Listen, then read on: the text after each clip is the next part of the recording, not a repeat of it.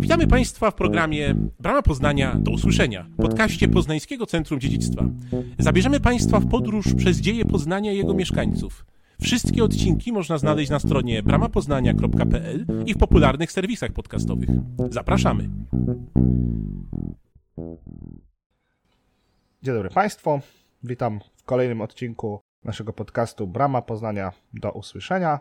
Podcastu, który jest kontynuacją mojej rozmowy razem z Dawidem Barbarzakiem zespołu wystaw Bramy Poznania. Dzień dobry Dawidzie. Dzień dobry, cześć Janku. Kontynuacja rozmowy, która dotyczy poznańskich rzemieślników, poznańskich rzemieślników na przestrzeni dziejów, a pretekstem do naszej rozmowy jest wystawa czasowa Rynkodzielni, która odbywa się w Galerii Śluza przy Bramie Poznania. Do jesieni zapraszamy Państwa do odwiedzenia tejże wystawy, w którym przyjrzą się Państwo poznańskim rzemieślnikom działającym obecnie. A my przechodzimy dalej sobie do historii rzemieślników. Opowiedzieliśmy sobie już o ich rodzinach, o cechach, o tym jak się zawodu uczyli. Czas na kolejne kwestie. Kwestie związane z polityką. Zawsze na wiele różnych zawodów bardzo mocno wpływa władza. Jedne zawody w niektórych czasach mają lepiej, inne gorzej, jedne się bogacą, inne wygasają, czy muszą w ogóle się przebranżowić. Jak wyglądał wpływ polityki na rzemiosło w średniowiecznym Poznaniu, czy w ogóle może w średniowieczu? Tak jak e, wspomnieliśmy sobie, rzemiosło wzięło swój początek na Ostrowie Tumskim i tutaj funkcjonował gród książęcy. To znaczy, że dwór księcia czy króla był we wczesnym średniowieczu głównym nabywcą dóbr, które rzemieślnicy, rzemieślnicy wytwarzali na e, Ostrowie czy na Śródce. Na przykład właśnie złotnik wspomniany przy, przy Palatium, który działał, czy y, kowale działający na, na śródce. Książę miał też prawo lokacji miasta i tak jak też mówiliśmy już wcześniej, dawało ono przywileje mieszczanom, w tym rzemieślnikom. Książę czy król w późniejszych wiekach też takie przywileje przyznawał, więc miał bezpośredni wpływ na to, jak się rzemieślnikom wiedzie. To mogło też się wiązać z sympatią danego y, monarchy do, do miasta. E, miasto na przykład straciło bardzo na znaczeniu w czasach Łokietka, który związany był z Krakowem, a Poznań nie sprzyjał jemu. E, natomiast wcześniej, w czasach przemysłów, Poznań prosperował lepiej i, i rzemieślnicy tym samym również. Również na rzemieślników w mieście miała Rada Miejska, która zatwierdzała starszych cechowych. Rzemieślnicy, tak jak mówiliśmy, spotykali się raz na kwartał. Podczas tych spotkań wybierali między sobą starszych cechowych, ale Rada Miejska musiała to zatwierdzić. Musiała też zatwierdzić statuty cechowe, które oni ustalali między sobą, które regulowały rodzaj wytwarzanych przedmiotów, ich ilość odbiorców, którzy mogli e, kupować te rzeczy, czy chociażby z jakich materiałów mają być różne przedmioty wykonywane, z jakich materiałów należy szyć stroje duchownych, z jakich okrycia wierzchnie, z jakich e, okrycia dla chłopów, czy, czy dla uboższych mieszkańców miasta. E, a więc Rada Miejska wpływała na, na działalność rzemieślników. Co więcej, w skład Rady Miasta wchodzili też bogaty, bogaci kupcy, patrycjat miejski, którzy znowu byli, tak jak książęta wcześniej, głównymi nabywcami, zwłaszcza luksusowych produktów. Mhm. E, ponieważ no, takie przedmioty codziennego użytku pewnie kupowali wszyscy, ale już jakieś wyroby luksusowe, skórzane, złotnicze czy krawieckie, jakieś bogatsze stroje, zakupić mogli jedynie patrycjusze, który, którzy jednocześnie rządzili miastem, więc to też wpływało tak jakby mm, majątkowo czy, czy finansowo na, na działalność rzemieślników. Dobrze, a czy sami rzemieślnicy jako obywatele, to tacy obywatele jednak powiedzmy zebrani w dosyć szczególne struktury, jakimi były cechy, czy oni mieli też jakiś wpływ na władzę w mieście? Tak jest, to, to było właściwie obopólne. Tak jak wspomnieliśmy sobie, rzemieślnicy i kupcy to były dwie największe grupy, które składały się na społeczność mieszczan. I starsi cechowi, zatwierdzani przez Radę Miejską, decydowali z kolei o składzie Rady Miasta. Zwłaszcza z, z, czasem, po prostu w pewnych okresach mieli y, większą władzę, czasami trochę mniejszą. I zdarzało się, że ci starsi cechowi zostawali wręcz członkami Rady Miasta, i tutaj zwłaszcza złotnicy i piwowarzy dochodzili częściej do głosu, jeśli chodzi o władzę, ponieważ to, mm, to były cechy najbogatsze, najbardziej mhm. dochodowe. Chociaż y, zasadniczo no, częściej w tej radzie zasiadali kupcy, patrycjusze, którzy byli zamożniejsi od rzemieślników. Ale zdarzało się, w wieku XV czy XVI, że złotnik, rzemieślnik zostawał burmistrzem miasta. Dobrze, a skoro mówimy o polityce, to nie sposób wspomnieć jednego z takich może głównych negatywnych wątków takich politycznych, czyli wojna. Jak ona wpływała na cechy rzemieślnicze, czy zawsze negatywnie, czy może jakieś zyski jednak cechy też potrafiły tutaj wynieść? Oczywiście wojna zawsze się y, wiąże ze zniszczeniami. I o tym też y, zaraz powiem, ale taka ciekawostka przychodzi mi do głowy, że w momencie ataku na miasto rzemieślnicy byli zobowiązani do obrony murów miejskich, do obrony wież. Ta tradycja zachowała się w dawnych nazwach. Znaczy, no nie zachowała się, bo dzisiaj murów nie ma, ale czytając po prostu historię, czy patrząc na jakieś dawne, dawne, dawne mapy odtworzone przez historyków, znajdziemy takie miejsca jak wykusz piwowarów, jak wykusz iluminatorów, kuśnierzy, rzeźników czy szewców. A więc poszczególne nazwy murów miejskich brały swoje nazwy właśnie od rzemieślników, którzy mieli w przypadku ataku na miasto oblężenia ich bronić. Już w 1274 roku, a więc w XIII wieku, krótko po lokacji mhm. miasta, poznańscy rzeźnicy i piekarze odparli atak Brandenburczyków. A wiemy, że rzeźnicy właśnie przy murach miejskich w okolicy zamku Przemysła, zamku królewskiego stacjonowali, no i potrafili się też obchodzić, powiedzmy, z bronią białą, z nożami, mhm. tak? Czy z toporkami, siekierami, które pewnie służyły im też do, do pracy. A więc wpływali w pewien sposób na przebieg, na przebieg wojny, jakichś tam etapów woj, wojen. Taką e, tradycją zachowaną tego, tego zjawiska wywodzącą się z tego zjawiska są bractwa kurkowe. Z czasem, jak wiemy, pojawiła się broń palna, no i rzemieślnicy też musieli tę broń nosić i musieli ćwiczyć się w strzelaniu. I dlatego powstawały tak zwane bractwa kurkowe. Nazwa kurkowe pochodzi od tego, że tarczą, do której strzelano, był kogucik, drewniany na przykład, czyli kurek, kur. I, I do nich właśnie ćwiczono celność. Z czasem te bractwa kurkowe przekształciły się w takie bardziej towarzyskie, w towarzyskie struktury, gdzie strzelano, strzelanie już było jakby celem samym w sobie, celem rozrywkowym. W XIX wieku w Poznaniu, w czasach pruskich, no, było to takie jedno ze świąt, na które chętnie mieszkańcy jechali e, za miasto przyglądać się tym, e, tym zawodom. I oni mieli dosyć ciekawą obrzędowość. Tarcze, do których strzelali stroje czy odznaczenia. Można było zostać królem kurkowym. No i dzisiaj w muzeach różnych w Wielkopolsce można tego rodzaju pamiątki znaleźć. Natomiast pytałeś o, o wojnę. Jeżeli wojna trwała w, w całym regionie czy kraju i przeciągała się latami, no to rzeczywiście jako taka zawierucha dziejowa sprawiała, że zmieniała się gospodarka, że zmieniało się zapotrzebowanie na określonych rzemieślników. Na przykład w XVII wieku było bardzo wiele wojen, prawda? Szwedzkich. Poznań też był bardzo zniszczony i rosło pewnie zapotrzebowanie na rzemiosło wojenne, na broń, na pancerze, na żywność dla wojska. I tak samo jest jeszcze dzisiaj, prawda? Mhm. Natomiast e, w czasach pruskich, kiedy w Poznaniu stacjonowały garnizony, kiedy miasto stało się twierdzą, również pruscy żołnierze byli odbiorcami tutejszych e, rzemieślników. Taką ciekawostką, którą warto dodać, jest też to, że w czasie wojny niestety ginęło też wiele dokumentów, które dzisiaj mogłyby nam więcej powiedzieć o, o rzemieślnikach poznańskich. Natomiast były też takie rzemiosła, które nie traciły na, nie traciły na znaczeniu w czasie wojny, chociażby takie związane z żywieniem czy z mhm. odzieżą, która zawsze jest potrzebna, niezależnie od warunków. To prawda. Powiedz mi też proszę, ponieważ wojny, jak wiemy, zawsze bardzo często dotyczą zmiany granic. Ze zmianami granic też mogą iść jakieś szlaki handlowe, one również mogły się przekształcać. Czy one też tu, te kwestie miały mhm. jakiś wpływ na rzemiosło? No tak jest. W wyniku, w wyniku wojny może, mogą zmienić się granice. Natomiast szlaki handlowe są podstawą rozwoju rzemiosła. Rynek zbytu, możliwość sprzedania wyrobów, które wytwarzam, e, to jest podstawa i dlatego też Poznań tak świetnie prosperował. Został ulokowany, a w wieku XV-XVI stał się obok Gdańska, Krakowa czy Lwowa potężnym centrum rzemiosła i kupiectwa. Podstawą tego y, było właśnie jego korzystne położenie na szlakach między Zachodem i Wschodem. I teraz, kiedy pojawił się czas zaborów i zmieniła się granica, nagle na wschodzie pojawiło się właściwie odrębne państwo, zabór rosyjski, no to ten dotychczasowy szlak został zamknięty i zmniejszyła się liczba odbiorców. Stracili po prostu rzemieślnicy tutejsi poważny kierunek zbytu na wschód. A wcześniej, no właśnie, mo można było organizować jarmarki i na tych szlakach te jarmarki dawały możliwość rynku zbytu. To, to zniknęło w czasach mhm. zaborów. Zresztą zaborcy, władze zaborcze pruskie próbowały też rozbić świadomie jedność cechów.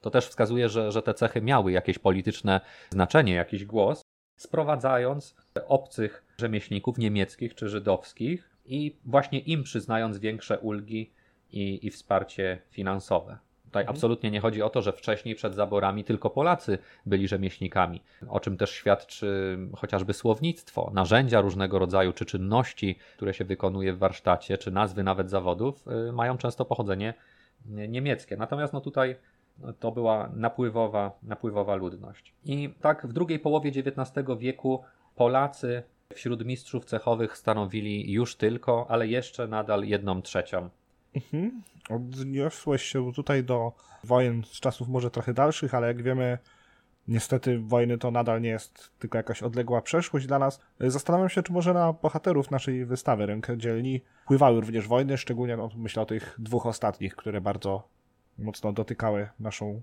ojczyznę. Tak, w, w, ich opowieściach e, przewijają się postacie ich przodków, pradziadków czy prapradziadków nawet. I tutaj przytoczyłbym dwie, które wydały mi się ciekawe. Pan Benedykt Niewczyk, lutnik z ulicy Woźnej, opowiadał o swoim pradziadku Franciszku, również lutniku, który jeszcze pod zaborami przed I wojną światową jeździł do Berlina, żeby naprawiać instrumenty dente. Z czasem wykształcił się jako lutnik, ale ponieważ zbliżała się rocznica bitwy pod Grunwaldem, 1910 rok, i trwały zbiórki na budowę pomnika grunwaldzkiego w Krakowie, on odpowiadał za tego rodzaju zbiórki tutaj w zaborze pruskim i takie pieniądze wiózł właśnie do Krakowa. Kiedy władze pruskie dowiedziały się, że on jest zaangażowany w tę działalność, nakazały mu wyniesienie się po prostu poza granicę zaboru. On już na szczęście o tym wiedział i przygotował się na to. Wyjechał ostatecznie do Lwowa i tam założył prosperującą i dużą fabrykę instrumentów muzycznych. Niestety później ataki wojsk sowieckich, które wkraczały do Lwowa, zniszczyły tę fabrykę i wiele pamiątek rodzinnych przepadło, a sam pradziadek Franciszek Niewczyk zmarł na atak serca w tym czasie, więc późniejsi już, późniejsze pokolenia prowadziły ten, ten zakład w Bydgoszczy czy w Poznaniu.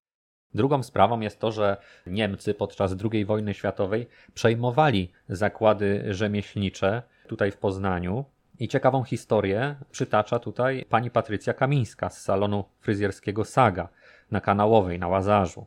Opowiada, jak e, do salonu prowadzonego wtedy przez jej pradziadka i prababcie przyszli Niemcy i obsadzili zakład nową właścicielką. E, tutaj to, to dziadek też historyjkę opowiadał, jak przyszło dwóch umundurowanych Niemców z pewną panią i powiedzieli, teraz ona jest tutaj właścicielką. A babcia odłożyła tylko nożyczki czy tam szczotkę i powiedziała, możemy u Pani pracować? No, tak to wyglądało, nie? I nie tylko zabrali, nie tylko, że tak powiem, zabrali tutaj w tym momencie ten zakład, ale również no, mieszkanie po części. Babcia mogła mieszkać tylko w kuchni z dwójką dzieci. Ale w kuchni tego mieszkania tutaj tak, przylegającego. Dwa pokoje tak? zabrano, a babcia w kuchni na podłodze mieszkała i pracowała tutaj. Pani Patrycja dodaje też, że jej dziadek, podczas wojny będący nastolatkiem, szybko podjął nauki zawodu. Prababcia wzięła go na naukę zawodu, żeby uniknąć wywiezienia na roboty przymusowe. I taką samą historię e, opowiada introligator Grzegorz Lewandowski, którego dziadek Bronisław również w czasie wojny przyjmował wielu, wielu chłopców, wielu pracowników, więcej niż było potrzebnych w pracowni, żeby właśnie uniknęli przymusowych robót w Rzeszy. Dobrze, ale na szczęście, jak wiemy, polityka to nie tylko wojny, czy może jakieś też różne inne decyzje władz, jakieś różne okoliczności, które mają wpływ bardzo często na gospodarkę, czy miały też wpływ na poznańskie rzemiosło dawniej lub dziś, czy na przykład właśnie na bohaterów wystaw, naszej wystawy, przepraszam, też jakieś te zmiany miały wpływ?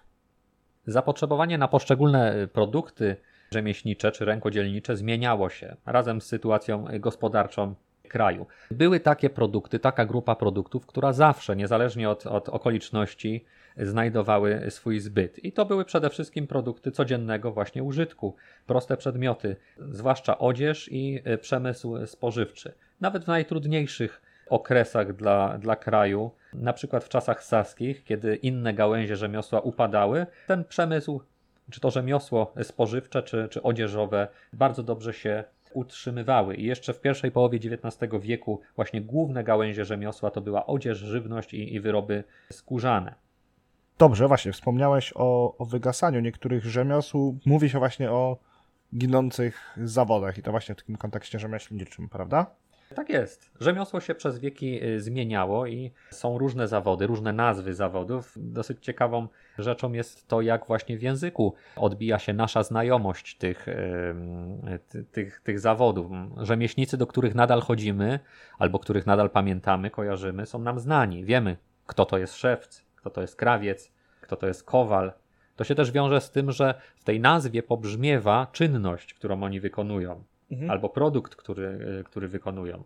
I tak kowal jest od kucia, szewc jest od szycia.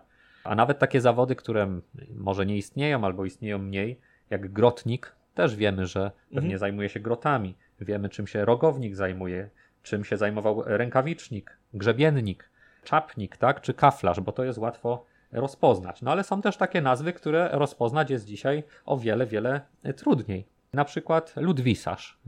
Wiesz, mhm. czym się zajmował? Tak, Ludwisarz, jeśli dobrze pamiętam, to dzwony i w ogóle rzeczy odlewane z brązu czy mosiądzu. No właśnie. A z samej nazwy, no trudno to dzisiaj no odczytać. Tak, to na, na, przykład konwisarz. To chyba też już kojarzę, te konwie, takie naczynia na mleko, naczynia, coś takiego? Tak jest. Okay. A więc profesja podobna, ale, ale jednak lżejsze tutaj rzeczy metalowe. Rusznikarz? Mm, Rusznica? Broń palna, to jeszcze nadal kojarzę. Dobra. Tak jest. Dzisiaj z rusznicy nikt już nie, nie strzela. No więc właśnie. Albo puszkarz. Chyba armata. To też mi się w ogóle kojarzy, chyba to słowo puszka to chyba też z rosyjskiego, nie wiem czy gdzieś nie jest. W rosyjskim tak, tak. puszka to, e, to armata. No właśnie, a nie puszka, tak jak, tak, tak, tak jak tak. można byłoby e, pomyśleć. No i teraz jeśli spojrzymy na e, rzemiosła skórzane, no to wiemy, że garbarz jest tym, który garbuje skórę, ale to jest pojęcie mhm. bardzo szerokie, ponieważ w obrębie garbarstwa mamy też białoskórników. O, tu chyba akurat pas. To, to dokładnie za zawód. No właśnie, oni wyprawiali delikatne skórki. Na przykład na rękawiczki, skórki koźlęce, cielęce, sarnie, na takie właśnie y, bardziej delikatne wyroby. I później takie skórki wyprawione przez białoskórników przejmowali kuśnierze. Mhm. I kuśnierz korzystał z tych skór, wykonywał odzież skórzaną. Ale byli też czerwono skórnicy wśród garbarzy. I oni wyprawiali skóry wołowe, skóry baranie, czyli grubsze, które później służyły na uprzęż, na buty i z takich skór korzystali z kolei rymarze, mhm. produku produkując uprzęże czy siodła. Osobno działali jeszcze w tym skórnym przemyśle czy rzemiośle miechownicy, którzy wyrabiali miechy kowalskie i znani nam jeszcze kaletnicy. Kaletnik to był ktoś, kto naprawiał wyroby skórzane, torby, mieszki. Z rzemiosłem skórzanym wiąże się też pergaminista. Pergaminiści produkowali pergamin, który też był ze skór. Jeśli spojrzymy teraz na rzemiosła drewniane, no to pewnie kojarzymy bednarzy, mhm. prawda, wytwarzających beczki, no ale już może komuś będzie się myliło, czy Stelmach i kołodziej to to samo, a to właściwie to, to dziedzictwo niemieckie, prawda, że Stelmach to jest do, do, dokładnie ktoś, kto wytwarza koła, czy, czy produkuje y, powozy, czy, czy jakieś y, takie właśnie rzeczy. Y, łagiewnik z kolei to ktoś, kto y, wyrabiał łagwie. Łagiew to, to rodzaj wiadra, czyli naczynia klepkowe, podobnie jak, podobnie jak bednarz, chociaż podejrzewa się, że, że we wczesnym średniowieczu oni byli też słodownikami, że właściwie zajmowali się ważeniem piwa, podobnie jak, jak piwowarzy. Szkutnik. Kolejne rzemiosło związane z drewnem, może w Poznaniu mniej popularne, pewnie bardziej nad morzem czy nad Wisłą, wyrób łodzi czy, czy statków, a z kolei dobrze nam znane słowo cieśla, wiemy y, czym się zwykle cieśla y, zajmuje, pewnie zastanawia nas, skąd to słowo się, się wzięło, skąd pochodzi. Mhm. I y, pochodzi, okazuje się, od słowa ciosać, ciosać w drewnie.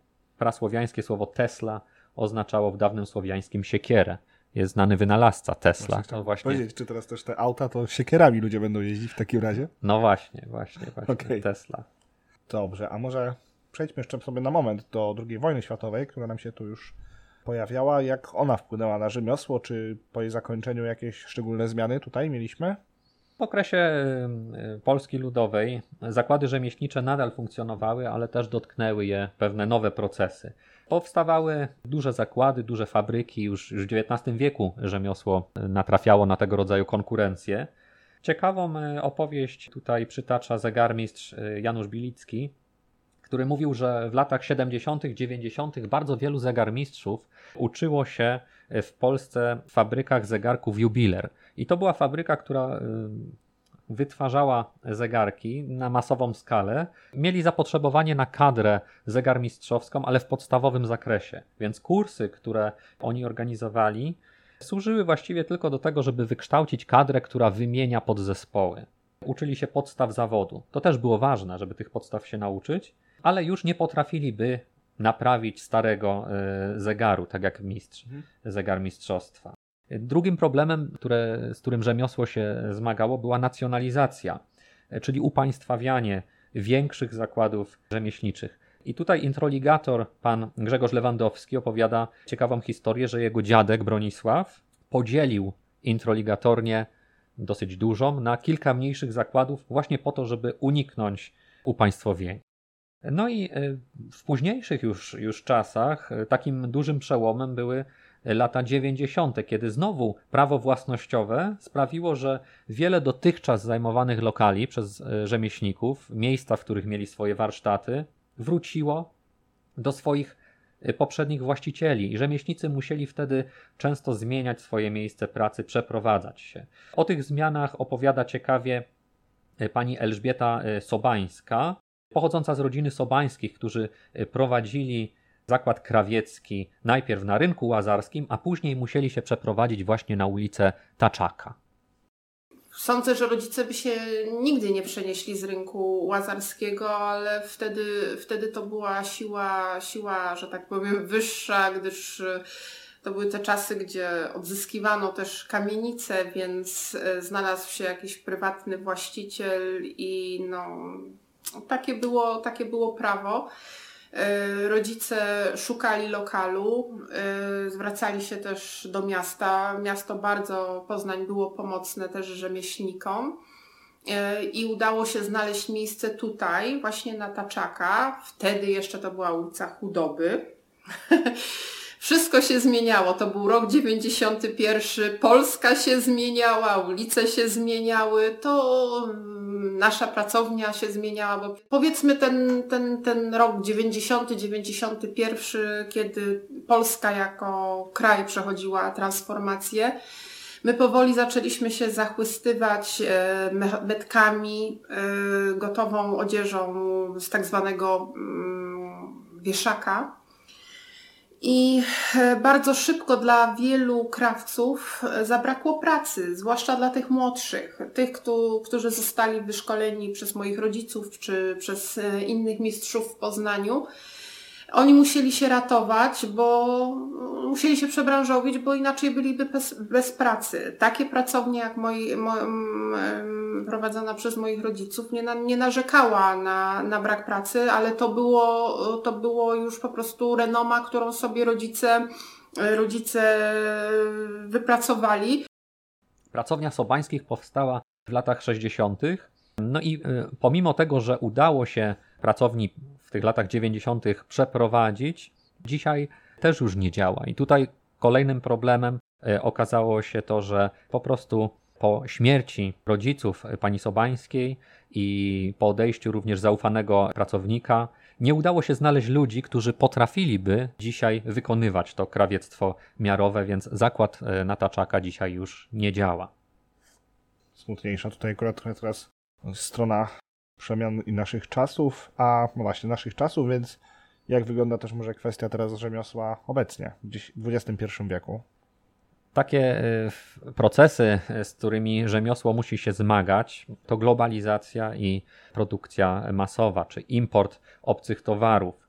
Właściwie trzeba powiedzieć, że import obcych towarów to nie jest problem y, zupełnie nowy, ponieważ takie rzeczy działy się już przed, przed wiekami i wpływały na działanie cechów w Poznaniu albo nawet na ich upadek. Przykład: w XVI wieku import towarów z Norymbergi sprawił, że w 1580 roku zniknął całkowicie cech grzebienników. Z kolei w czasach mm, saskich i w czasach króla poniatowskiego Prusy narzuciły na tyle niekorzystne cła, że doprowadziły do zalewu rynku tańszymi produktami z zagranicy i ten proces nasilał się później w okresie pruskim, a lokalne rękodzieło nie znajdowało odbiorców i pruskiej administracji mimo skarg rzemieślników nie zależało, żeby to, żeby to zmienić i nie pozwalali też Polakom za bardzo na otwieranie fabryk. Z kolei już w XVIII wieku z Poznaniem zaczęły rywalizować mniejsze miasta wielkopolskie, takie jak Leszno czy Rawicz, więc to nie zawsze jest jakiś wielki import z zagranicy. W XIX wieku, w latach 30., i liczba zakładów rzemieślniczych spadła o połowę. I 30 lat później doszło do tego, że większość poznańskich rzemieślników, prawie 70%, miała tak niskie dochody, że nie była w stanie płacić podatku. A więc, y, jak widać, te, te przemiany takie polityczne, gospodarcze czy import obcych towarów ma duże znaczenie. Drugim y, problemem jest produkcja masowa, to, że y, po prostu łatwiej możemy dostać, taniej możemy dostać produkty wytwarzane masowo. Dlatego chociażby zegarmistrz Bilicki wspomina, że taki zegarek chiński to zwykle działa kilka lat i się psuje jest do wyrzucenia. Natomiast jemu zdarza się naprawiać zegary nieraz z XVIII wieku, które były na tyle trwałe, że on jest w stanie dzisiaj je naprawić, jeśli ma wiedzę i umiejętności, a ma, tak żeby ten zegar działał przez kolejne 100 czy 200 lat. Więc to są zupełnie inne jakby światy, jeśli chodzi o rzemiosło. Pan Marek Staniszewski, prowadzący na ulicy Roosevelta pracownię czyszczenia pierza i produkcji kołder, również zauważa, że kołdry, które dzisiaj możemy dostać w sieciówkach popularnych, skandynawskich chociażby, są o wiele gorszej jakości niż, e, niż rzemieślniczo, rękodzielniczo wytwarzane kołdry z naturalnego pierza. Szewc Bernard Jakubowski, mający warsztat przy ulicy Kopernika, opowiada, że często buty, które otrzymuje do naprawy, są w ten sposób zepsute, że właściwie musi przerobić je jak gdyby od nowa, że pęknięta podeszwa i pęknięta podpodeszwa sprawia, że on właściwie cały ten dół buta musi, musi przerobić. Posłuchajmy.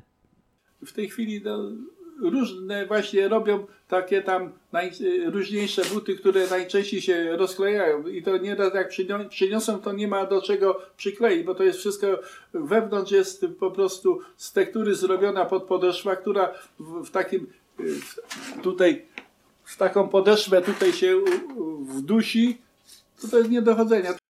Robię właśnie w ten czas, wyrywam, wkładam jakąś tam podpodeszwę ze starej torby, czy z czegoś, czy, czy jakiejś cienkiej gumy, na to wkładkę i, i można chodzić. No tak, no to to wszystko znane nam wątki zalewu tej słynnej już chińskiej tanizny, ale czy może nasi rzemieślnicy obecni lub też z poprzednich czasów mają jakieś właśnie pomysły i strategie na taką sytuację, kiedy ich profesja przestaje być opłacalna. Co wtedy zrobić? Czasami wystarczy się trochę przebranżowić. Wspomniany pan Marek Staniszewski na przykład wspomniał, że w momencie, kiedy zabrakło mu odbiorców tutaj na miejscu, w mieście, zaczął jeździć po okolicach i zbierać pierze w różnych innych mniejszych mie miejscowościach, czyścić je tu w Poznaniu i odwozić z powrotem na miejsce. Więc chodzi o to, żeby przebranżowić się czasami, zmienić trochę profil działalności.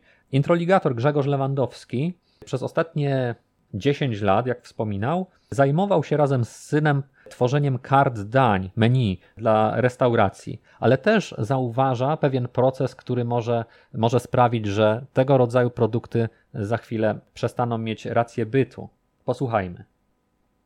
Zdaję sobie sprawę, czy zdajemy sobie w tej chwili e, sprawę, że e, życie produktu, e, takiego jakim jest karta menu, za chwilę się skończy to, na czym opieraliśmy ostatnie 10 lat i naprawdę dynamicznego biznesowego rozwoju firmy, hmm, przestanie być potrzebne na rynku. Hmm, spójrzmy, jak to w tej chwili wygląda już, e, że coraz częściej kody QR zastępują e, drukowane informacje. Hmm, nasze smartfony są książkami, są oknem na świat. E, w związku z tym zdajemy sobie sprawę, że to życie produktu, czy tak masowe życie tego produktu będzie, będzie już bardzo krótkie.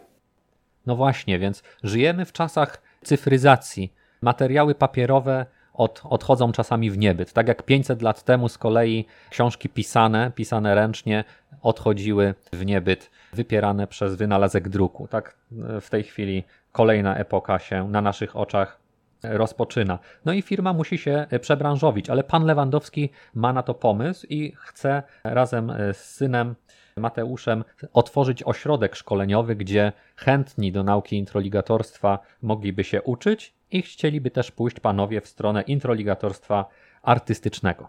To trzymamy kciuki, żeby ich pomysł wypalił, żeby się udało i żeby ocalili swój warsztat, swój zawód. No i właśnie, może przejdźmy sobie teraz stronę taką bardziej pozytywną. Tu panowie introligatorzy chcą otworzyć ośrodek szkoleniowy i co w ogóle właśnie tak rzemieślnicy mogą zaoferować współczesnemu klientowi, czego no nie zaoferują mu sklepy sieciowe. Rzemieślnik, i to wynika z wielu wypowiedzi naszych bohaterów, bohaterów naszej wystawy, może zaoferować klientowi produkty dostosowane indywidualnie do potrzeb klienta, do jego gustu, do jego zainteresowań, do jego rozmiarów itd. Tak Natomiast produkcja masowa jest dedykowana dla odbiorcy statystycznego. Tutaj ktoś, kto wytwarza, o ile to jest ktoś, a nie maszyna, nie ma kontaktu z klientem. Natomiast rzemieślnik spotyka się z klientem osobiście i traktuje to zlecenie indywidualnie i często stara się, żeby to był stały klient, który przyjdzie do niego, żeby zamówić coś po raz drugi. Służy swoją wiedzą, służy swoją radą, jest otwarty na nasze potrzeby. Może też dostosować się do różnych nietypowych potrzeb swoich odbiorców. Na przykład szewc Bernard Jakubowski wspomina, że wytwarzał swego czasu buty ortopedyczne. W momencie, kiedy w którymś bucie mamy wkładkę ortopedyczną, to szewc tworzy but. Jeden większy, a drugi mniejszy.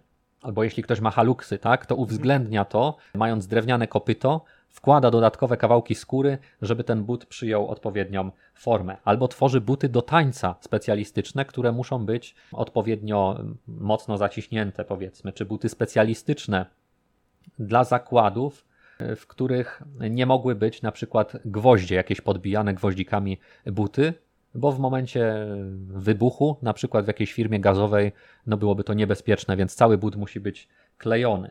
A w taki ciekawy sposób o takim przypadku nietypowym opowiada pan Marek Staniszewski, który swego czasu spotkał dość nietypowych klientów.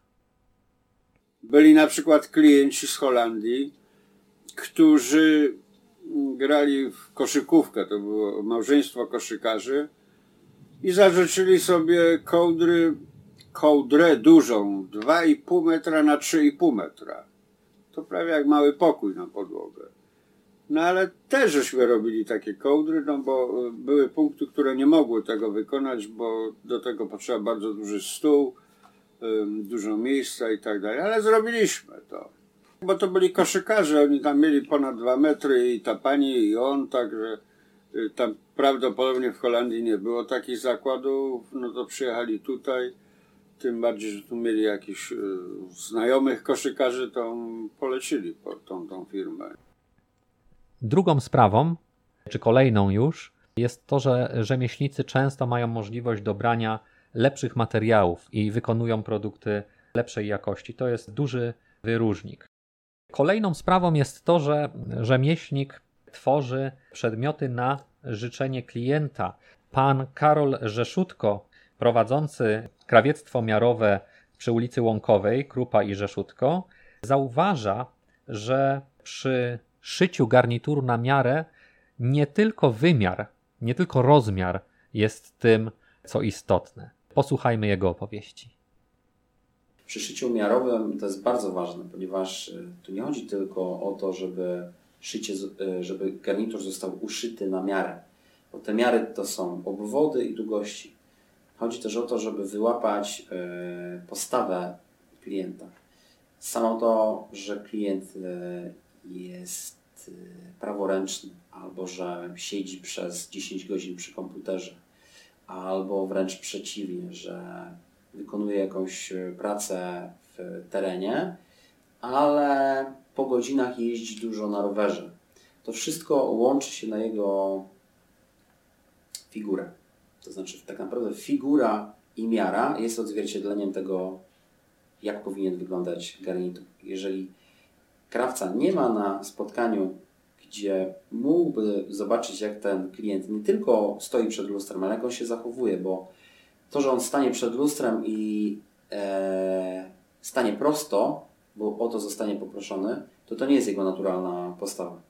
Tak naprawdę tą naturalną postawę można wyłapać na drugiej albo na trzeciej przymiarce wtedy, kiedy on się oswaja z tym, tym w tym przypadku akurat takim domowym klimatem tej pracowni, e, nabiera większej pewności siebie i już nie pilnuje siebie przed tym dużym lustrem, żeby wyglądać e, tak nieskazitelnie i najlepiej jak tylko się da. Po prostu przyjmuje naturalną postawę i my staramy się w tej pracowni stworzyć takie mm, warunki, żeby on jak najszybciej poczuł się swobodnie. I można powiedzieć, że rzemieślnicy tworzą swego rodzaju wyroby inteligentne. To znaczy, pracownia Rzeszutko, tak jak opowiada pan Karol, jest w stanie uszyć taki garnitur, który za dwa albo trzy lata, jeśli zmieni się nasza figura, jeśli na przykład przybierzemy na wadze, będzie można przerobić. Robią pewne zakładki e, materiału, zostawiają pewien zapas i, i są w stanie to dostosować do klienta, bo wiedzieli, dla kogo go mm, wykonują. I w ten sposób e, taki produkt, taki garnitur na przykład, staje się nasz, staje się twój. Jesteś od początku zżyty z jego e, powstawaniem. Dlatego o wiele trudniej będzie ci taki produkt też wyrzucić, prawda? W przeciwieństwie do takiego, który kupujemy w sieciówce, trochę ponosimy, nie był zbyt drogi, nie wiemy, kto go dla nas stworzył, nie stworzono go zresztą dla nas, tylko, tylko dla wszystkich, no więc łatwiej też się czegoś takiego pozbyć. Natomiast produkt rzemieślniczy ma duszę, można by powiedzieć. I to duszę, którą i rzemieślnik, i klient razem tam umieścili. I tutaj warto jest wspomnieć etymologię słowa rzemieślnik. To się może z rzemieniem kojarzy, ale nic z tych rzeczy. Rzemieślnik to jest ktoś, kto pracuje rękoma. Mhm. Ktoś, kto właśnie rękodzielnik, prawda? Ktoś, kto własnymi rękoma wyrabia. I na tym właśnie polega szlachetność tego wyrobu, że nie tylko maszyna, ale ludzka ręka tworzy dzieło. Czy w takim razie powiedziałbyś, że wyroby rzemieślnicze są nie dla wszystkich? Wydaje mi się, że rzemieślnicy muszą znaleźć swoją niszę odbiorców. I rzeczywiście niektóre, niektóre przedmioty, i zawsze tak było, mają charakter elitarny. To znaczy, cena takich usług często jest, jest większa oczywiście niż, niż kupienie produktu masowego, który za chwilę może się, może się popsuć i rzeczywiście produkt rzemieślniczy może być przeznaczony dla wybranych klientów. Tak było też dawniej. Czy książęta byli odbiorcami, czy patrycjat miejski był odbiorcami, czy Rada Miasta. Można w muzeach natknąć się na zegary oznaczone herbem miasta Poznania, co znaczy, że to Rada Miasta zleciła zegarmistrzowi wykonanie czegoś takiego i nie była to tania rzecz. Podobnie kielich liturgiczny wykonany dla biskupa, wykonany przez jakiegoś złotnika z herbem biskupim, też nie był na pewno przedmiotem tanim. Dlatego y, z jednej strony można mówić tu o klientach wyjątkowych, o pewnej elitarności, pewnej niszy, ale nie zawsze też chodzi o to, żeby, żeby to byli tylko i wyłącznie bogaci odbiorcy. Dosyć ciekawym y, przykładem, związanym też z zaułkiem rzemiosła, który działa przy, przy garbarach, jest chociażby taki szewc, dr Shoes, który przerabia buty zniszczone, na przykład trampki czy adidasy, y, które możemy oddać i on w artystyczny sposób odnawia je. Przydaje im kolor, ale też maluje, dodaje jakieś motywy, więc idzie to w stronę taką artystyczną. I, i z kolei to nie są jakieś produkty bardzo elitarne, można sobie na nie, na nie pozwolić. W opowieściach naszych bohaterów pojawiają się często klienci wyjątkowi. Na przykład cukiernik Robert Weber opowiada, że miał e, okazję wykonać tort dla pana Kruka, jubilera na 60. jego urodziny. I to był tort w kształcie jego domu, który wtedy budował sobie gdzieś pod Poznaniem. Albo y, miał przyjemność piec torty na koncert Rafała Blechacza. Z kolei sobańscy kraw, e, krawcowie na taczaka wykonywali garnitury dla popularnego swego czasu zespołu Just Five. Takie białe garnitury wzorowane na Backstreet Boys oczywiście. Lutnik Niewczyk z kolei zajmuje się nadal obsługą muzyków biorących udział w konkursach skrzypcowych Wieniawskiego. Więc jest to swego rodzaju elitarność. Innym zdarzało się naprawiać buty prezydentom miasta albo czesać prezydentową, tak? Ale no, to nie jest tak, że to są jedyni jedyni odbiorcy, czy, czy jedyny dochód. Raczej są to ciekawe, ciekawe anegdoty. Ale nadzieją dla rzemiosła jest to, że wraca pewna moda na rzemiosło, że młodzi ludzie, czasami wykształceni w innym kierunku, chcą się nauczyć jakiejś profesji hobbystycznie, z pasji. I właśnie pasja jest, wydaje mi się, tym, co sprawia, że rzemieślnik jest dobry, dobrym rzemieślnikiem i że może z klientem złapać dobry kontakt i wykonać dobry przedmiot. I o takiej pasji mówi cukiernik Robert Weber, który prowadzi cukiernię na ulicy Sikorskiego na Wildzie. Opowiada o tym, jak lubi właśnie takie indywidualne zlecenia i jak się to na kontakt z klientem przekłada. I tym cytatem myślę, że warto zakończyć naszą, naszą rozmowę. E, najbardziej e, cieszy mnie, jak e, klient życzy sobie coś takiego, co wiąże się z jego osobą, z, czy z osobą jubilata, czy jubilatki, coś, co symbolizuje pewne relacje, coś, co jest nietuzinkowe, niesztampowe, które może później wywoływać pozytywne emocje i wspomnienia, bo naprawdę mamy też, też takich klientów, e, którzy wspominają, no robił Pan mojej córce na chrzciny, później na komunię i, i teraz na, na, na ślub powiedzmy, nie? A za chwilę ta Pani, która brała ślub, zamawia znowu dla swoich dzieci na chrzciny na komunię. Każdy, każdy klient dla nas jest istotny. E, ważne, żebyśmy my byli dla nich istotni, że chociaż nawet raz w roku e, nadarza się okazja, żeby przypomnieć sobie o tym, że jest taka cukiernia, która może spełnić moje życzenie, która zrobi to fachowo, na czas i moja małżonka czy moje dziecko E, będzie tym e, gestem uszczęśliwione i radosne i to uważam dla takiej osoby e, to jest coś fantastycznego, a tym bardziej dla nas, którzy możemy chociaż małą cząsteczkę tej radości danej osobie sprawić. Dobrze, to w takim razie bardzo Ci dziękuję, Dawidzie, za tą ciekawą rozmowę o poznańskim rzemiośle dawniej i dziś. Państwa jeszcze raz zapraszamy na wystawę rękodzielni w Galerii Śluza. Dziękujemy również za uwagę. To dziękuję jeszcze raz, Dawidzie. Dzięki. I zapraszamy Państwa też na kolejne odcinki naszego podcastu. Dziękujemy za uwagę i odsłuchanie naszej audycji. Przypominamy, że wszystkie odcinki można znaleźć na stronie bramapoznania.pl i w popularnych serwisach podcastowych. Zapraszamy także do obejrzenia naszych filmów dostępnych na kanale Bramy Poznania w serwisie YouTube. Brama Poznania, do usłyszenia. Do usłyszenia. Do usłyszenia.